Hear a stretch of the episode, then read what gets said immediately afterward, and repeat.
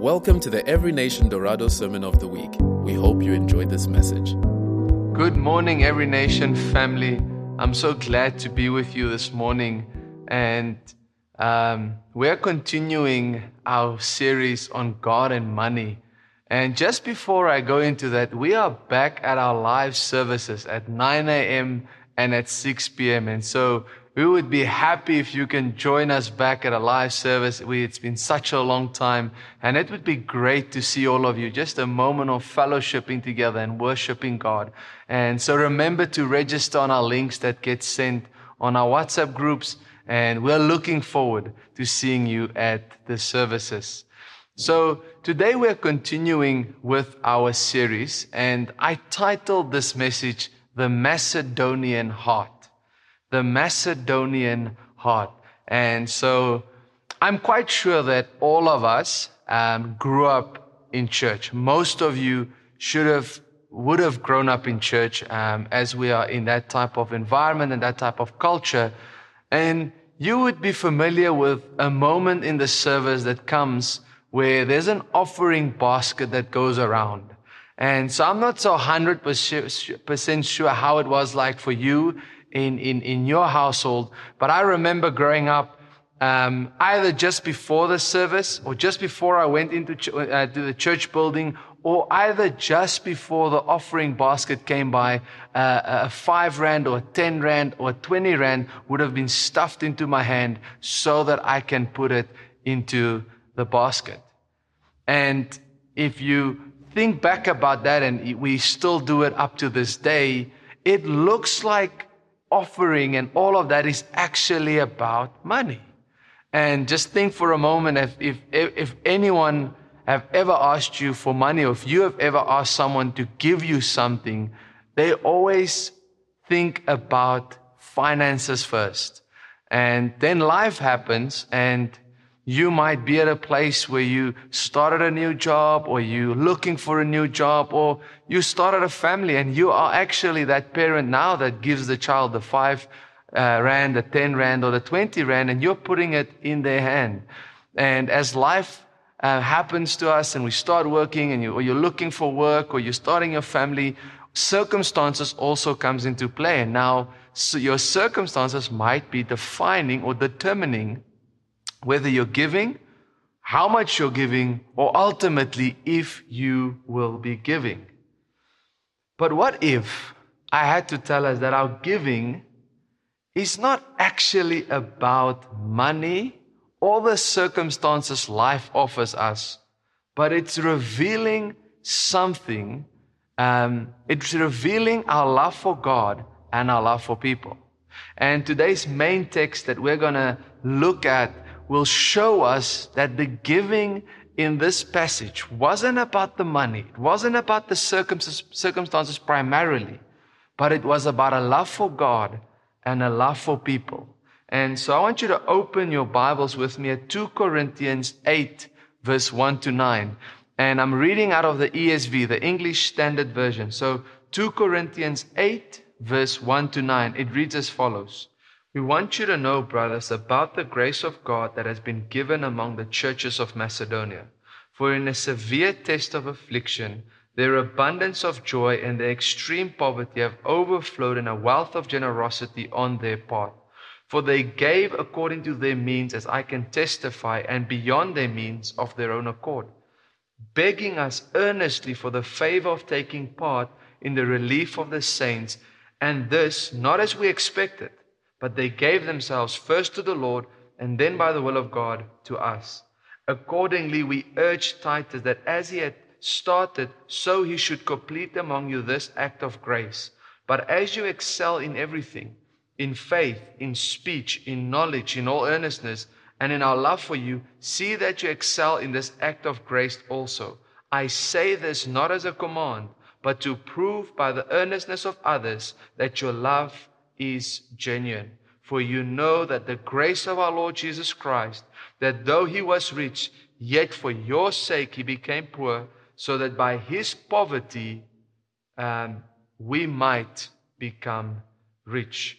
And so Paul is talking to the Corinthian church about the Macedonian churches. And the Macedonian churches are namely the churches of Philippi, Thessalonica, and, and Berea. And he wanted them to know, he wanted the Corinthian church to know about the grace of God that was on the Macedonian churches and, and, and about this grace that God has given them to give. And they were giving to the churches, uh, to the saints or the believers in Jerusalem that was struggling financially. So they were poor believers in Jerusalem, and so they gave to the churches in Jerusalem. But the interesting part about this verse or this uh, uh, chapter that Paul um, explains to the Corinthians here is that he doesn't only tell them what they did. He doesn't only tell the Corinthians what the Macedonian churches did, but he also tell them how did they do what they do in the circumstances that they find themselves? And why would they do what they did? And so then it comes to this part where we need to understand or need to ask the question, what was the circumstances that the Macedonians found themselves in? And we see two things that Paul points out a severe test of affliction and extreme poverty. So it's not just affliction and poverty, but a severe uh, affliction and an extreme poverty.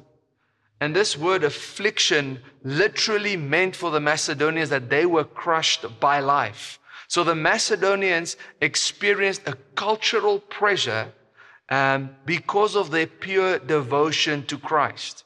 And so the, the culture around them put them under pressure. Now you've got to imagine for yourself, not only are they being afflicted, but they are also uh, in poverty. So they are also getting picked on um, in these circumstances that they found themselves.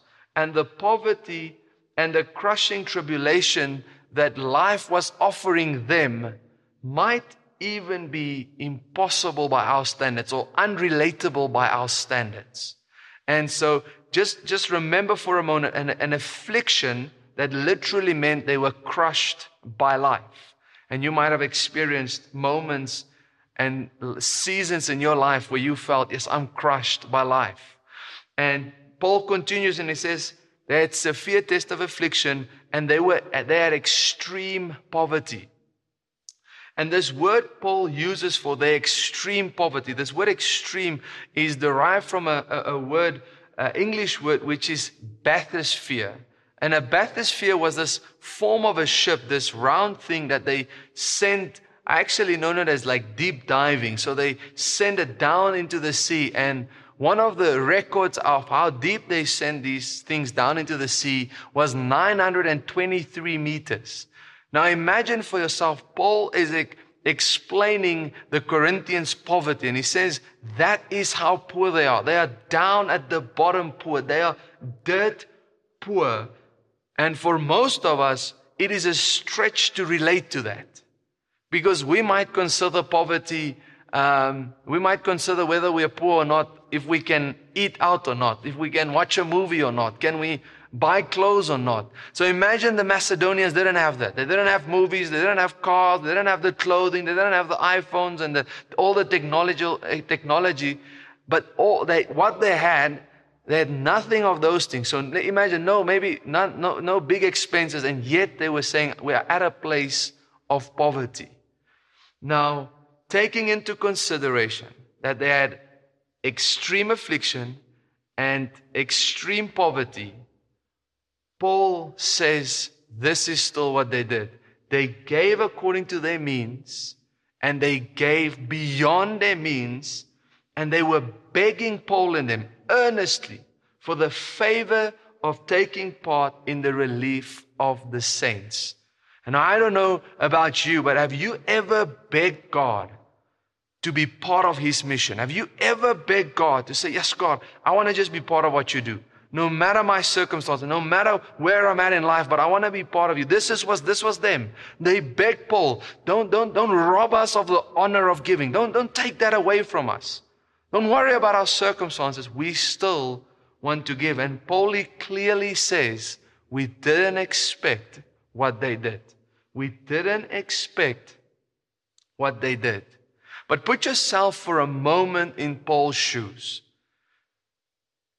Paul had to take from people that were in a severe test of affliction and dirt poor, extreme poverty, dirt poor. So if we had to put them on a poverty scale, they might have been at zero. But after Paul has taken from them, they might be at a minus 10. Imagine he had to take that from them. And that should lead us to the question why would they do what they did? Why would they do what they did? And how did they do what they did?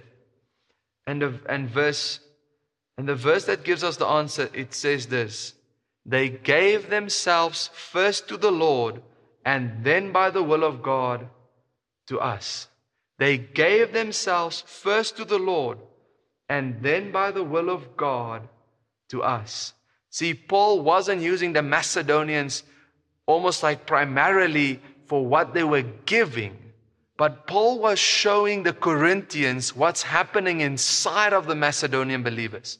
Paul was revealing to the Corinthians church that it is their love for God and their love for people that has caused the Macedonian church to give in these circumstances and in this financial uh, status that they had, um, that they were able to give.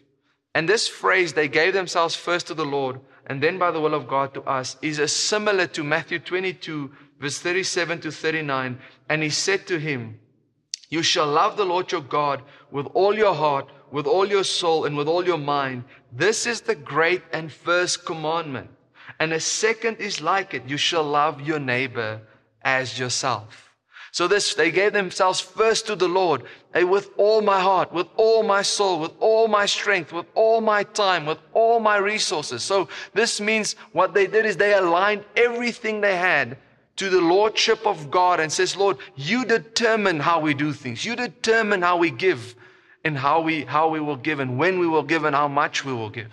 And see, so God is calling us to align ourselves. So firstly, from a place of loving Him, and then secondly, we'll, uh, uh, the, the second commandment is like the first, you shall love your neighbor as yourself. And this is a clear picture that they gave themselves first to the Lord with all their heart, all their soul, all their strength. And secondly, they gave themselves to us, loving people. So what is the lesson that we can learn out of the, the Macedonians? That it is our love for God and our love for people that will determine our giving, whether that's tithing, whether that's offering, whether that's sacrificial giving, not our circumstances or our financial stability or instability will determine our giving, but our love for God and our love for people. And Paul moves on um, after he's speaking to the Corinthians about the Macedonians. He goes now uh, directly to them. He starts speaking directly to the Corinthians. And he says to them this accordingly, we urge Titus, as he had started, so he should complete among you this act of grace which was giving. But as you excel in everything, in faith, in speech, in knowledge, in all earnestness, and in our love for you, see that you excel in this act of grace also, which was given. I say this not as a command, but to prove by the earnestness of others that your love also is genuine. So Paul is urging Timothy to complete the work that was started. If you listen earlier, uh, if you read earlier in the in, in Corinthians, you would note that there was the starting of giving, and now Paul is urging Titus, "Can finish this this race, finish this act of giving among the churches. And he, he was telling them, you, you are excelling in faith. You're full of faith. You're filled with faith. And then he was telling them, not just faith, but in knowledge. You're filled with knowledge of the intellect. And then not just that, but you're in all earnestness. You have a passion. It's burning among you. But now you got to also excel in this act of grace, which is giving.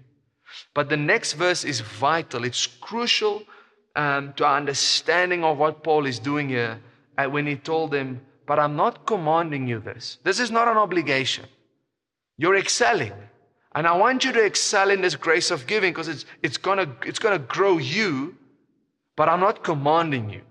But here's what it will do it is to prove if your love is genuine. It is to prove if your love for God and your love for people is truly, truly genuine.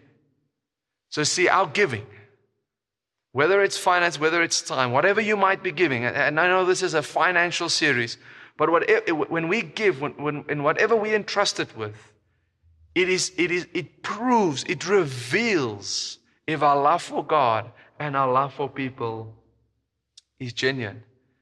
And this brings us to a, a major implication. And the implication is this Jesus can have your finances, your money, but not your heart. But Jesus cannot have your heart and not your finances. He cannot have it. So, in other words, there is no way to grow to spiritual maturity without committing your finances to the Lord. There's no way. It, it reveals something in us. See, Paul says to the Corinthians that your giving is an expression of the love that you have inside of you. Your giving is an expression. It shows what's going on inside of you. It shows if Jesus really has your heart. And some interpret that statement that I said that Jesus cannot have your heart, uh, uh, Jesus cannot have your, uh, your finances and not, Jesus can have your, your finances, not your heart, but he cannot have your heart and not your finances. Your heart means you, you cannot be saved. You cannot be born again. You cannot have given everything to him, but you're still withholding your finances because that, that means there's not an absolute surrender from our side.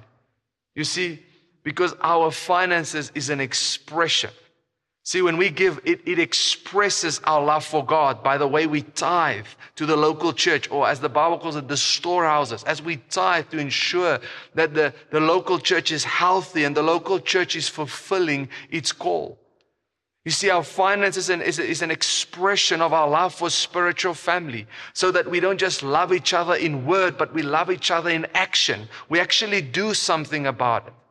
And, or our love, um, our giving is an expression of our love for the world. That we, in, in, in, the way we utilize our resources as an instrument to care and love people into the kingdom. So when we do missions, when we do church planting, when we do reach outs, or when you go um, on a coffee with someone, when you spend your resource, you spend your money to reach people for the kingdom. It's an expression of what is happening inside of you. You see, giving is not about money, nor about, uh, not about circumstances, but we use it to express our love for God and our love for people. But Paul isn't finished with the Corinthians yet. As he moves from the Macedonians, so for all, for all of this, uh, until this point, Paul was using the Macedonians as an example. But now, what the Apostle Paul does is he reaches to the highest example and the greatest motivation for our giving. And he says to them this in verse 9 For you know that the grace of our Lord Jesus Christ, that though he was rich, yet for your sake he became poor, so that by his poverty you might become rich. See, Christ emptied himself of all his riches, all his where he dwelled in heaven, everything he had. He emptied himself, becomes a man like you and me, and dies for us. You see, Jesus is the genesis. Jesus is the beginning of this grace of giving. He's the, he's the example we follow, the pattern we look to. Because if, if, because Jesus, see, when we look at Jesus, Jesus never gave his 10%. Jesus never gave his 20, never, never gave his 30, his 40, nor his 50, 60, 70, 80, nor 90, nor 95, nor 99. Jesus gave his 100 when he died for me, when, when he died for me and when he died for you. See, he embraced poverty so that we might become rich. He emptied himself so that we might be filled with his grace, with his salvation, with his mercy, with his promises. So he empties himself so that we can become back in a right standing with Him. And see, this radical act of total self giving is the only thing that can consistently move us to give beyond the minimum. It's only when we look at Jesus and His radical actions of self giving, of giving Himself, that will help you and motivate you and move your heart to a place of giving beyond just your 10%, beyond just what is required. But you will move to a place where you give more. So if we don't desire to respond to God's grace, His grace is His saving grace, His, His salvation upon our lives. If we don't respond to God's grace with a sacrificial giving, the reason for that is because we haven't understood the nature of the gospel.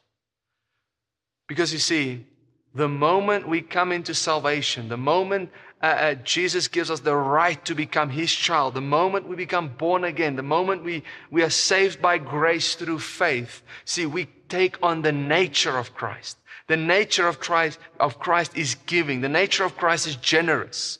So if we have Christ's nature, that's what we are responding with. So the more we can understand the gospel, the good news that, that, um, that, that God became man in Jesus Christ and lived the life that you and I were supposed to live and died the death that you and I were supposed to die. And on the third day rises from the dead and proving that he's the son of God and offering forgiveness and, and, and salvation for those who repent and turn and put their whole trust in Him. See, when we understand that message and when we embrace it and when it becomes part of us and Jesus lives and makes home in us, we have a new nature and this nature is the nature of Christ that was giving.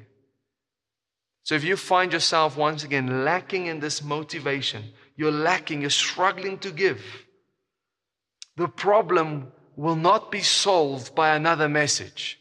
The problem will not be solved by another instruction or reading it again. Here's, here's how we need a change in our hearts.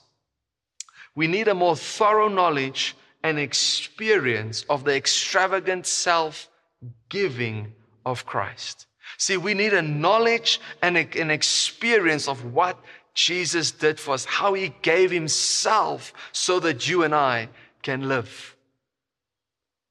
And so it is our knowledge and our experience of the extravagant self giving of Christ that, we, that will enable us to give no matter our finances, no matter our circumstances, but from a place of love of God and a place of love of people.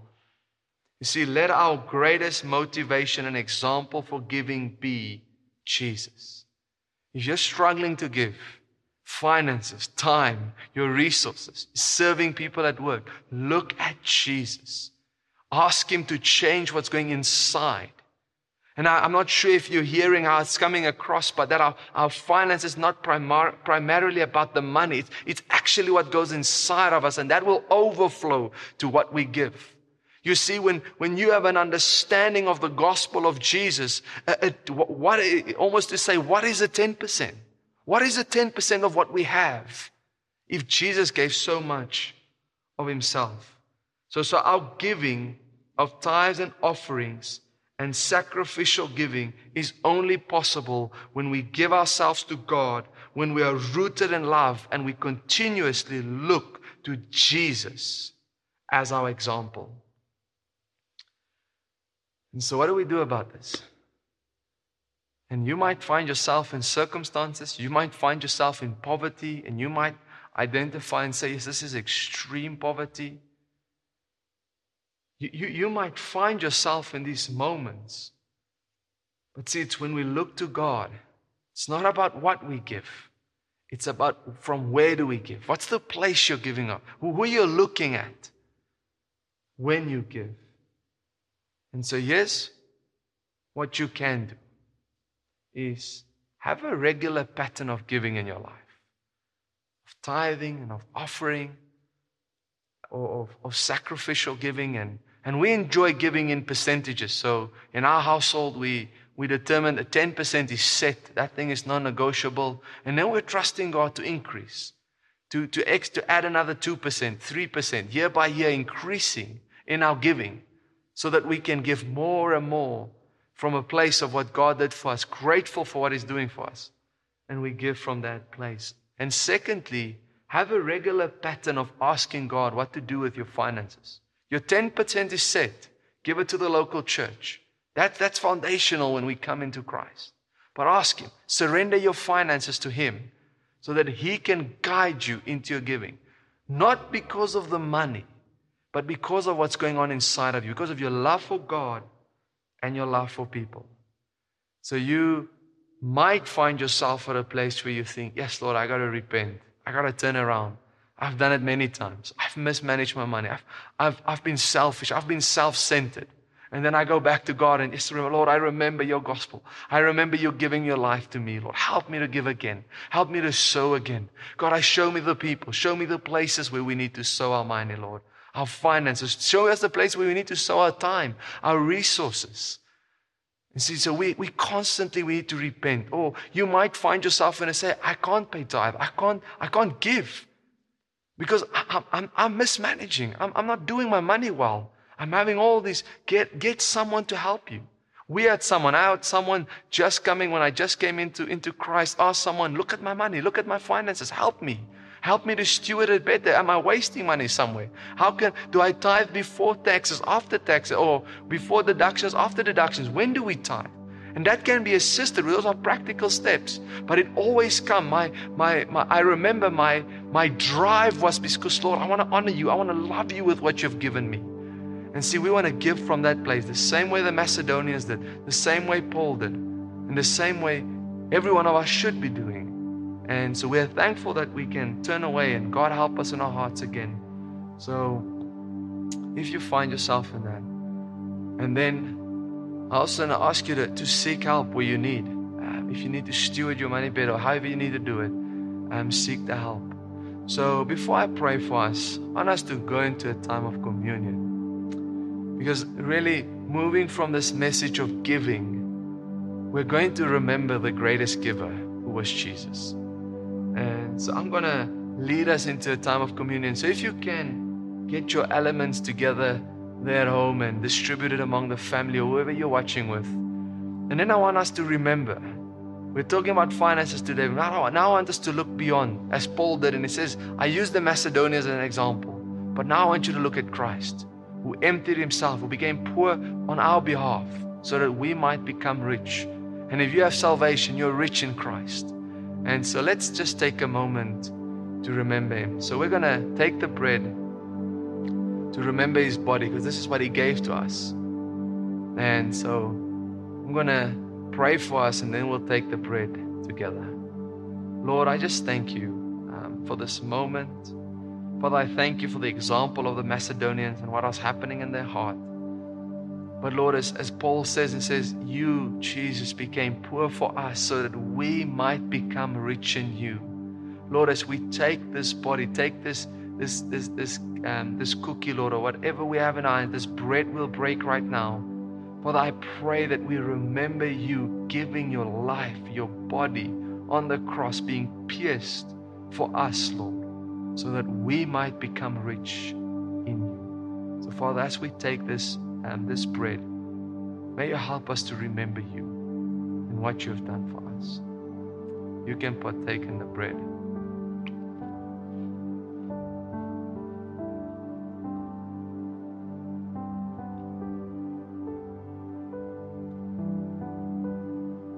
And now we move on. That Christ didn't only die, um, but he rose from the dead, and his blood cleansed us from all our sins. And it's keep on sanctifying us as we go through life. All of us are under construction and needs more of Christ. We need more of his love, more of his mercy, more of his grace.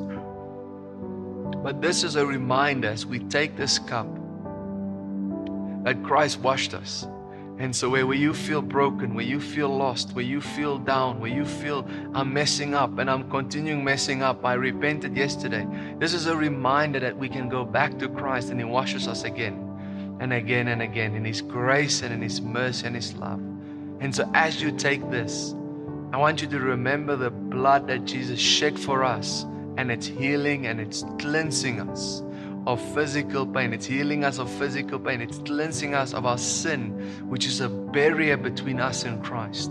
And Christ is washing these things away and making us more and more like Him. So, Lord, we thank you for your blood. that was shed on a cross for us, Lord, so that we might be purified, so that we might be sanctified and be restored into the image of God, in, into, the, into what you have originally intended. He says, You made us all in your likeness. Lord, in the way you wanted us, you made us. And so, Father, as we take this, we remember that you washed us of our transgression, of our sin, of our trespasses. In the name of Jesus. So let's take this in remembrance of, of Jesus.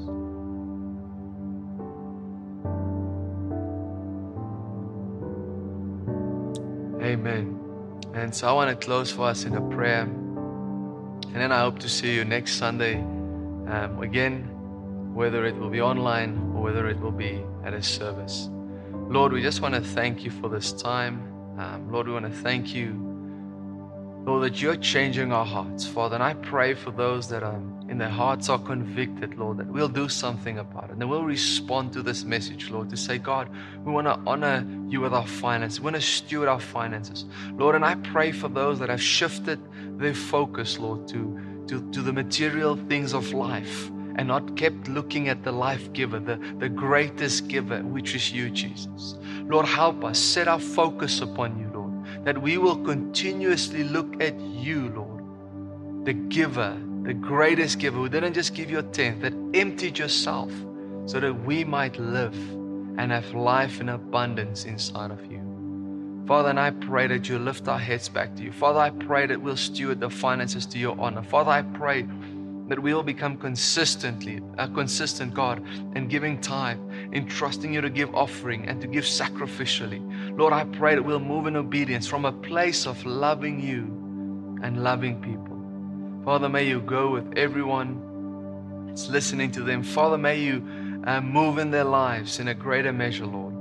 Um, Father, increase their faith, increase the grace in their lives. Father, I pray for those that have been trusting you, Lord, um, just like last week, but again this week, trusting you for financial provision, Lord, or open doors in life. Father, I pray that you start moving. Lord, as your word says in Matthew 6, verse 33, seek first the kingdom, and all things will be added to you. Father, maybe that be our, our focus. In the name of Jesus, amen. Amen. Have a blessed Sunday, and we will see you again. Thank you for listening. For more information about this podcast and other resources, please visit envintook.org.